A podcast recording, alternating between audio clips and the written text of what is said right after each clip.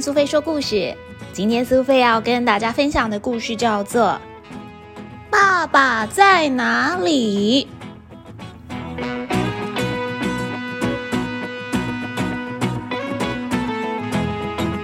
小雷龙跟爸爸住在丛林里面，他们最喜欢一起玩捉迷藏的游戏。这一次，换爸爸要躲起来喽。小雷龙数着：十、九、八、七，爸爸你快点躲哦！六、五、四、三、二、一，哈哈，我要来找你了，爸爸。可是当小雷龙倒数完了之后，爸爸已经消失的无影无踪。你准备好了吗？我要来抓了！小雷龙遇到了小剑龙，他问：“你有看到我爸爸吗？”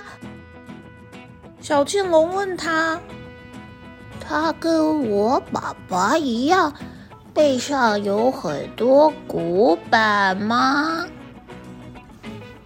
没有，可是他有圆圆的背，还有可以当溜滑梯的长尾巴。小雷龙回答：“真抱歉，我没有看到他。”哎，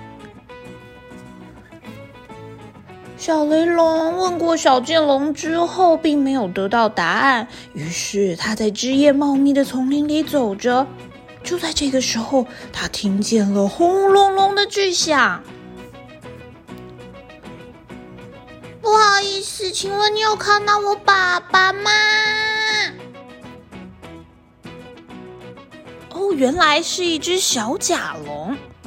这只小甲龙问小雷龙：“你的爸爸他可以用尾巴把树撞倒，然后采集水果和树叶当晚餐吗？”不行，可是他会用长长的脖子吃到高高树上的美味叶子哦。那我们看到他哦。嗯，小甲龙也没看到小雷龙的爸爸，于是他只好看看海里有没有人看到了雷龙爸爸。他大声的问海里面的小苍龙：“请问你有看到我的爸爸吗？你的爸爸？”是不是跟我的爸爸一样有鳍，还可以潜水，潜到深深深深深深的海底呢？我的爸爸没有鳍，可是他有很长的腿，可以一路穿越丛林，还能够让我躲在他的身体下面，安心的遮风避雨。小雷龙心满意足的回答。不过，看来小苍龙还是没有看到雷龙爸爸，因为他只说了一句：“是吗？我没看到他呀。”于是就游走了。